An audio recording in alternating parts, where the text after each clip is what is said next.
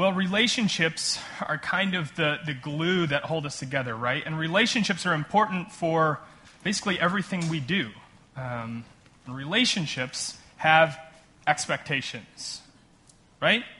Every relationship that you are a part of has expectations built into it. There is no such thing as no strings attached when we really think about it, right? Otherwise, there probably isn't a real relationship there. And whether we like it or not, relationships are, excuse me, expectations are kind of one of the hardest things for us to manage, one of the hardest things for us to communicate, one of the hardest things for us to deal with in relationships because expectations are kind of the, the what holds up the building of relationships. Expectations give relation, relationships. I, I feel like I'm saying the same word over and over again, but it's okay. Anyways, expectations within relationships are hard, right? Defining them, communicating them, forgiving them, meeting them. I mean, expectations are really hard to manage. I mean, think about the family structure, for example. Think about whether or not you have kids right now, or think about when you were a kid Every family has, has parents and kids, and, and there's a working relationship there, and there are expectations within the family, within the home, right? And there's always kind of this um, tension that's created through those expectations, right? Parents want their children to obey, to listen. Um, kids have this expectation that parents are clothing them, that parents are feeding them, that parents are, are taking care of them. My daughter Myra you know, 10 months old now, is flying around the house. She's, she's crawling like a madwoman. Um, and it's, it's really exciting, except she's found our dogs like bowls. And she thinks that they're, she actually thinks that they're tubs. She thinks they're like a hot tub for her to play in now. And, and, and as much as we want her to listen to us when we say no, it's hard for her to do that because she's a child, but also because, well, there are other issues, and we'll get to that in a minute. But regardless of what we think, expectations are reflections of who we are in many ways, right? Within our relationships, what we expect of other people is actually a, re- a reflection of what we think is good, what we want to do, what we love.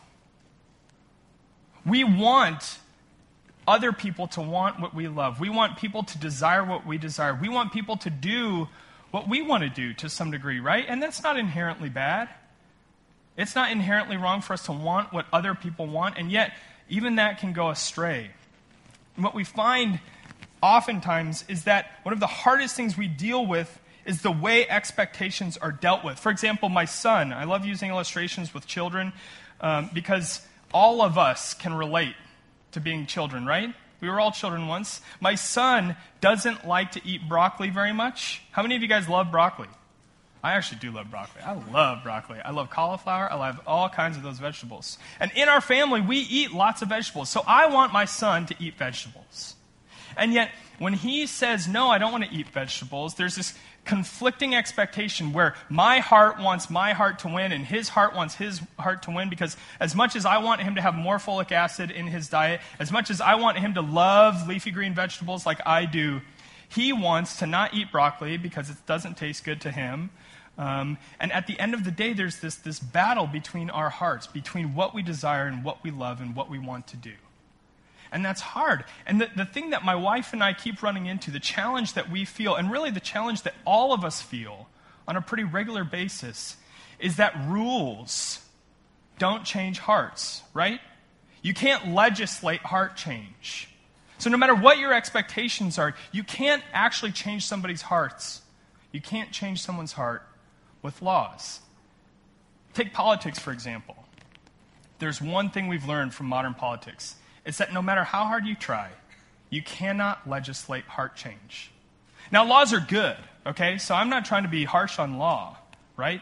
The law is important. We need to know how to live within a society or within a family. Laws are good and important and needed. And yet, regardless of what we want to say, Laws do not change hearts. Laws don't change hearts. At best, they manage behavior. Now, I want the law that says don't kill somebody. Amen?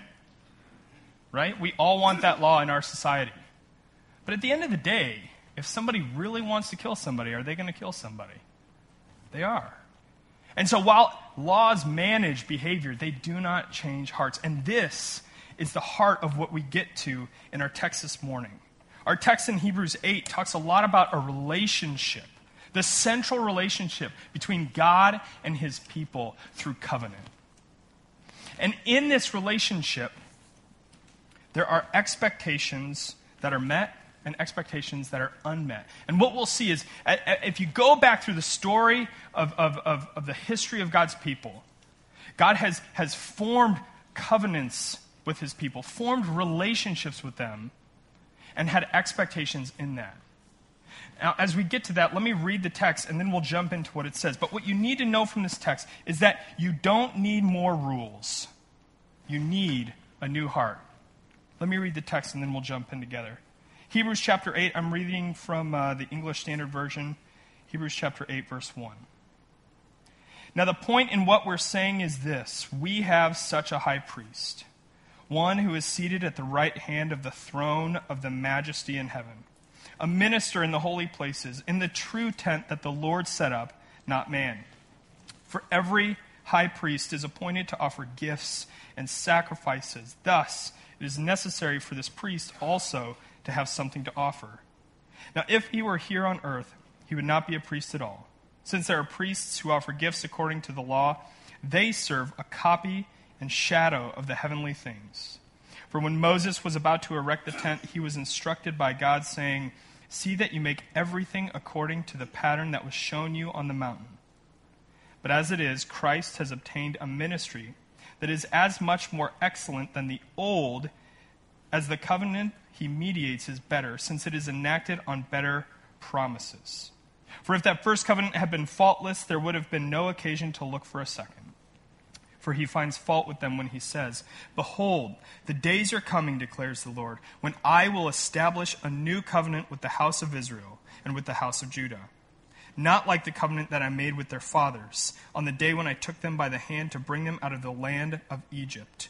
For they did not continue in my covenant and so I showed no concern for them, declares the Lord. For this is the covenant that I will make with the house of Israel after those days, declares the Lord. I will put my laws into their minds and write them on their hearts. And I will be their God, and they shall be my people. And they shall not teach each one his neighbor, and each one his brother, saying, Know the Lord. For they shall all know me, from the least of them to the greatest, for I will be merciful toward their iniquities, and I will remember their sins no more. In speaking of a new covenant, he makes the first one obsolete. And what is becoming obsolete and growing old is ready to vanish away. As I said, our text this morning really points us to this need that we do not need more rules, we don't need more laws, we don't need greater expectations. We need new hearts. And we see in this text two things, two things that will help us understand this new covenant. Most of your Bibles probably say something about a new covenant in there or Jesus, high priest of a better covenant, is what mine says. And two things about this new covenant the person and the purpose of the new covenant. We're going to talk about the person and the purpose of the new covenant. Before we do that, though, it's worth talking a little bit about covenant. Because covenant is language that we don't often use these days, so it's worth just getting a, a, definition out there so that we're all on the same page. The ESV Study Bible defines covenant this way The covenant between God and Israel in biblical context was a binding relational agreement between God and Israel based on deeds done by God and promises made by God, which Israel accepted by faith in God for the purpose of living for God as his unique people in the world. The best way to understand covenant is that it's a relationship. Covenant is the primary way that God has interacted with people throughout history. And in this relationship, there are expectations, okay? Oftentimes, the two words law and covenant are interchangeable in the Bible because the part, the law, represents the whole, the covenant, or the relationship. And so the law is actually the stipulations of the relationship. The covenant is the relationship, and the law are the expectations of that relationship. So, as we get into this, we'll start to see how this flavors our text this morning. So, first, let's talk a little bit about the person of this new covenant. If you look with me at verses 1 through 6, we see this person of the new covenant. His name is Jesus. Imagine that, right? Jesus is the person of this new covenant. Now, the author of Hebrews, I think we've said in here before that Hebrews is actually a sermon. It's most likely a sermon written to a group of people. We don't totally know where it was written to, we don't totally know who wrote it. But we're pretty sure it's a sermon based on how it's written and what it looks like and what it says. And up to this point, um, he's been talking about Jesus. The author, the, the preacher, has been talking about Jesus. And every once in a while, like a good preacher does, he takes a minute to take a step back and see what his audience is doing and, and recognize, pull them aside like a loving preacher and say, hey, hey, I'm going to summarize this point, or I need to, you know, clear my throat, or check if the barn door is open, or something like that, right? Nobody laughed at that. That was terribly inappropriate. Anyways, all good preachers have to take a moment and, and, and summarize, or if you think back in chapters 5 and 6 of Hebrews, he kind of pulls them aside and says, hey, hey, hey, do you know how serious this is if you step away from this faith that you've stepped into? Well, here in verses uh, in verse 1, but really in verse 1 and following, the preacher is, is giving a summary point, and he says this in verse 1 if you look with me. Now, the point in what we are saying is this we have such a high priest. So, Jesus is this high priest that the author has been talking about since chapter 5. And really, he's been talking about Jesus ever since the beginning of the book. But the high priest has really come in in chapter 5 12 times in the book of Hebrews up to this point has he talked about this high priest, this language of high priest. Now, the high priest in the Old Testament was kind of a go between, okay? He, he interacted, he was a mediator, he interacted on behalf of both God and his people, okay? So he represented both parties. And oftentimes, what he did was he, he interacted in that way through the means of, of sacrifices and offerings. We see it in our text, sacrifices and offerings, even. And Jesus is this high priest. But on top of that, he's not only a high priest, he's also a king. If you remember back to last week, Gabe talked about this king um, named Melchizedek, right? This guy who kind of feels like a throat, you know, you're trying to get something out of your throat. Melchizedek, right? Melchizedek, right? And um, this king was not only a king, he was also a priest, which was not normal in the Old Testament times. Because similar to our government today, we, we like to spread out the, the, the, balance of power, if you will, between different branches of government. And in the Old Testament, it was very similar. No one person was supposed to have too much power. And so kings were not priests, and priests were not kings. They had different roles, they had different functions, different offices. Yet here in the Bible, two times before the book of Hebrews, so, twice in the Old Testament, we see this person pop up named Melchizedek, this king who is also a priest. And it's very strange. But then we get to Hebrews, and he's littered through Hebrews, this guy Melchizedek. I mean, he's all over the place. So, why is he important? Well, it's because he is the king priest, because Jesus is in his family line, if you will, because Jesus is the king and the priest. So, he not only rules and reigns over his people, but he regulates the law. He's the one who acts as the go between, as 1 Timothy 2 will say. He's the, the one who can actually mediate the relationship between God alone and man himself, and man ourselves, man, uh, man, mankind. That's the best way to say it. So Jesus is this high king, or excuse me, this high priest, this king Melchizedek. And yet, what we'll see in this text, look, text, look with me in verses 3 to 5, is that the old the old way of doing things was breaking down. It says in verse 3 For every high priest is appointed to offer gifts and sacrifices. Thus, it is necessary for this priest also to have something to offer. Now, if he were on earth, he would not be a priest at all, since there are priests who offer gifts according to the law. They serve a copy and a shadow of the heavenly things. For when Moses was about to erect a tent, he was instructed by God, saying, See that you make everything according to the pattern that was shown you on the mountain. The old priesthood, just like the sacrifices that they offered over and over again for the sin of the people, were insufficient because they didn't actually save. God saves people. Sacrifices don't save people. Offerings don't save people. And the priests, just like their, their, their sacrifices, were blemished, if you will. And that's why this need for this new king, this new priest, Jesus, is so great. And we saw that a little bit more in chapter 7. And I know this seems a little redundant, but it'll be important, and you'll see why in a minute. But then what it says there in verse 5 is really important that these old priests served a copy and a shadow. Now, copies or shadows, they resemble the things that they represent, right? They give a picture, they depict, or they portray, they give a blueprint of that which they represent.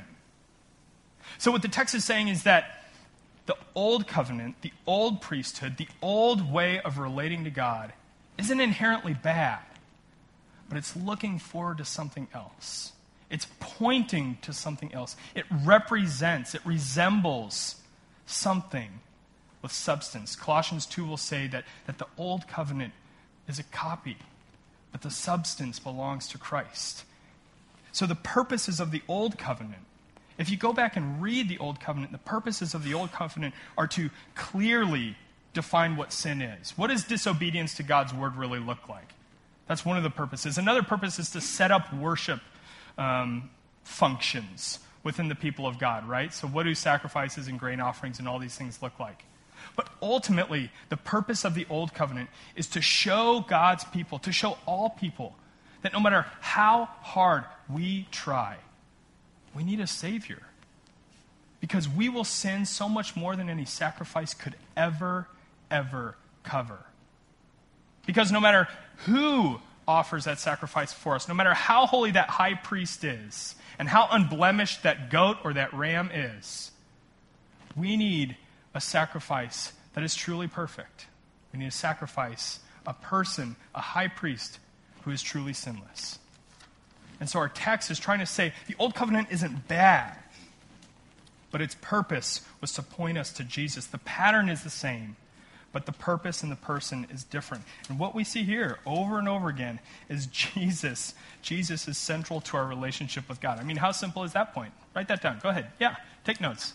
Yeah, Jesus is central to our relationship with God. Which I know that seems ultimately silly, right? In a church to say Jesus is central to our relationship with God. But if you're anything like me, I forget that sometimes.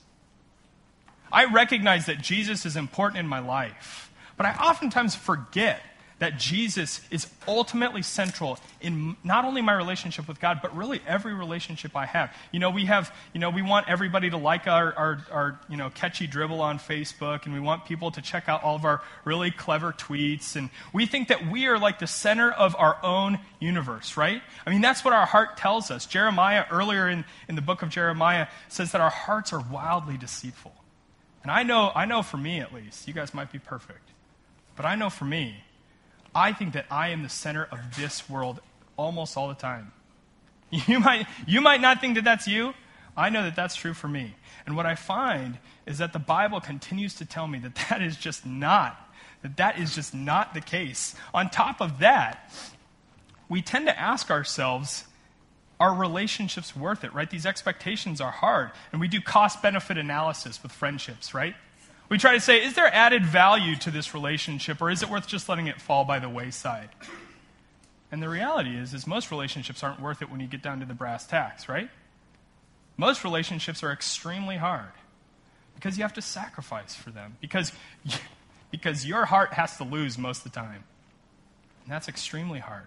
Yet this book, this book constantly points us back to the centrality of Jesus, not only in our relationship with God, but in our relationships with everybody. You know, you go seven chapters here, Hebrews 1 through 7, just talks about Jesus over and over and over again. Jesus is the true and better revelation of God because he's the exact imprint of his character and nature, right? Jesus is better than angels. Jesus is the true and better uh, Adam because he does everything that Adam that we couldn't do as God's actual, you know, created image bearers. Jesus is a true and better Moses because he built a temple that is perfect. And then he sacrificed himself on the altar. Jesus is the true and better Aaron. Here in chapter 7 and, and 5 and 6 and 7, we see Jesus is the true and better high priest. And if there's a true and better high priest, then there has to be a new covenant. What we see here is that Jesus is the person of the new covenant. And if there is a new person of a new covenant, or excuse me, if there's a new person, a new high priest, then there has to be a new covenant, right? Hebrews chapter 7, um, 712 will say that when there is a change in the priesthood, there is necessarily a change in the law as well. So let's pick back up. Let's read again. Oh, flip the page. Let's read again in verse 7 and 8. For if that first covenant had been faultless, there would have been no occasion to look for a second. For he finds fault with them when he says, Behold, the days are coming, declares the Lord, when I will establish a new covenant with the house of Israel and the house of Judah, not like the covenant that I made with their fathers on the day when I took them by the hand to bring them up out of the land of Egypt. For they did not continue in my covenant, and so I showed no concern for them, declares the Lord. For this is the covenant that I will make with the house of Israel after those days, declares the Lord. I will put my laws into their hearts, into their minds, and I will write them on their hearts. And I will be their God, and they shall be my people. And they shall not teach each one his neighbor and each one his brother, saying, Know the Lord. For they shall all know me, from the least of them to the greatest. For I will be merciful toward their iniquities, and I will remember their sins no more. We've seen that Jesus is the person of the new covenant, and here in this text, we start to see a new purpose, a purpose for this new covenant. Jeremiah, this quote from Jeremiah, if you mark it up and say Jeremiah 31, that's what we had Ray read earlier. This quote from Jeremiah is the largest Old Testament quote in the whole New Testament. And yet, it has probably the least amount of commentary on the actual quote itself. Which is kind of strange, right? You got to wonder why that is. And on top of that, this quote from um, Jeremiah is um, the only place in the Old Testament that talks about a new covenant. There's this promise of a new covenant, some, somebody who's going to bring and reign in this new covenant. Now, if you notice, like I did when I first read this, it talks about faults. You know, if you look at verse 7, it says, For if that first covenant had been faultless, there would have been no occasion to look for a second. For he finds fault with them when he says. And the question I asked myself when I read that is Did God do something wrong here? Did God make something that was with error, or did God make something that was bad, as it were? And the answer, generally from Scripture, is not generally, specifically, clearly, is definitely not. God did not do something wrong. So we have to try to make sense of this briefly, right? Why does it say fault? Well, if you read through the argument of Hebrews, if you read through this argument of Hebrews, you'll get to this point where it, it recognizes that pattern language, where the pattern had been set in the Old Testament, or in the Old Covenant.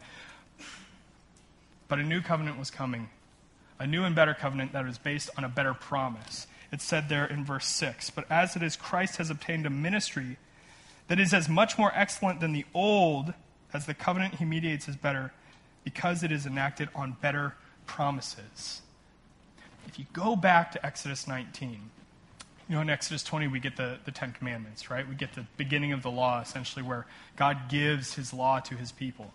If you go back and read Exodus 19, you'll understand kind of this promise language. And I'll read a little bit for you. It says in Exodus 19, verses 4 and 5 You yourselves have seen what I did to the Egyptians how I bore you on eagle's wings and brought you to myself. Now, therefore, if you will indeed obey my voice and keep my covenant, you shall be my treasured possession among all peoples, for all the earth is mine. God says, I've saved you. Now, if you keep your end of the bargain, if you keep up your expectations, excuse me, your end of the expectations of this relationship, then this covenant will remain intact. Now, we all know that Israel failed to keep their end of the bargain. I mean, it was like minutes almost, or hours, or barely days later when Israel already was, was creating a golden calf and worshiping as, as Moses was up the mountain with God again, right? And our hearts similarly don't want to do what God wants us to do. We want to do what we want to do because we think we are central in this world. We think everything revolves around us. We are the sun, everybody else are the planets and Pluto, depending on whether or not you count Pluto a moon or a planet. And that's the hard reality. And so this old covenant never purposed to save people because, as I said, covenants don't save people, God saves people. But it was necessary to point all of us to a coming Redeemer, to a Savior that we all needed. And that's Jesus. Now, there's three things I want to observe in this text, in this new covenant, that I think will be helpful for us as we leave today. The first is this this new covenant is all about changed hearts. It says there in verse 10 This covenant that I will make with the house of Israel after those days declares the Lord, I will put my laws into their minds and write them on their hearts. So instead of God speaking the word of the law, instead of God saving his people and then speaking the word of the law into existence, this external thing, God now, in this new relationship through Jesus Christ, will actually write his heart on our hearts. Instead of writing it on tablets of stone, he will engrave it on the tablets of our hearts. The second thing I, I want to observe here is that not only is it about changed hearts, it's also about a restored relationship. Also, there in verse 10, it says, I will write them on their hearts, and I will be their God, and they shall be my people. The story of the Bible is one of God making a people for himself, for his glory, for his name. And this new covenant, this new relationship, that's what it's all about. God making a people for himself. The last thing I want to observe is that it's about forgotten sin. Verse 12 says, For I will be merciful toward their iniquities, and I will remember their sins no more. In this new covenant, God will not remember that which we th- those things we do against his will, for he will forgive them, so much so that they will be wiped clear from his mind. So much so that he will not remember what we have done against him because of the, the sinlessness of Jesus Christ. The purpose of this new covenant is a changed heart through a new relationship because our sins have been forgotten. This new covenant is a picture of the gospel. Because in the gospel, Jesus gives us new hearts that can obey God, not because we're good, but because we're given a Holy Spirit to guide us and lead us. And even when we fall, even when we fall, we're already forgiven. We're already forgiven because our sin has been forgotten by God Himself. This is a picture of the good news. Now, our hearts long for the law. Our hearts long for the law because we think that we can actually accomplish our end of the bargain, right? We want to be able to say, hey, God, I did good. I really did. But the story of the Bible is one where we recognize we cannot, without God's help, do anything good in his eyes. Without a new heart, we cannot obey him because our heart wants to do what we want to do, not what God loves and not what he desires for our life. And in this old covenant, excuse me, in this new covenant, we get new hearts. So, how do we get new hearts? And the, the, the resounding answer from Scripture and even from Hebrews is repentance and faith. If you think back to chapters 5 and 6 of Hebrews, there's this relatively long, extended conversation on repentance. In just a couple chapters, in ch- chapter 10 and then chapter 11 of Hebrews, there's this hall of faith, as many people call it, or the family of faith. There's this beautiful history, this narrative history of the people who were faithful to God because of the faith He gave them. And the overarching story of, of how we get this, this new heart is through repenting of our sin, turning away from our sin, and trusting in Jesus. Jesus, when he came into his kingdom, when he came into his earthly ministry in Mark 1, he said, The kingdom is near, meaning it's bound up with him. Repent and believe in the gospel of God. We get a new heart through repenting of our sin and believing in Jesus. If you are here this morning and you do not know who Jesus Christ is, or you're not sure about any of these things, the most the easiest thing I can say to you, the, the most important thing you take away from this entire morning, is that God calls all of us sinners because all of us fail to do what He desires. All of us, every single one of us here. He calls each and every single one of us sinners. And yet He says to each and every single one of us, I will give you a new heart if all you do is turn from your sin and believe in me. This is what the picture of the new covenant says. It says, No longer do you have to uphold your end of the bargain because I've given to Jesus everything that you did wrong. I placed it on him. He took it to the cross. Through death, he killed death, he conquered death, and he, he now gives you new life through a new heart, a restored relationship because your sin has been forgotten. And this is the good news of the gospel. Friends, this morning, our author, our preacher, if you will, is telling us one thing he says to us in, in, in, verse 1, he says, If you believe in Jesus, if you're a Christian, this is what you have. You have this new heart. And that sounds really abstract in terms of like an application, right? Like you have this Jesus. Oh, thank you. But this is good news. For we have a high priest who has done everything that we couldn't do and everything we should have done, so that from now on we can live in obedience to him, joyful obedience, because we have new hearts. Friends, this is the good news of the gospel. Let me pray.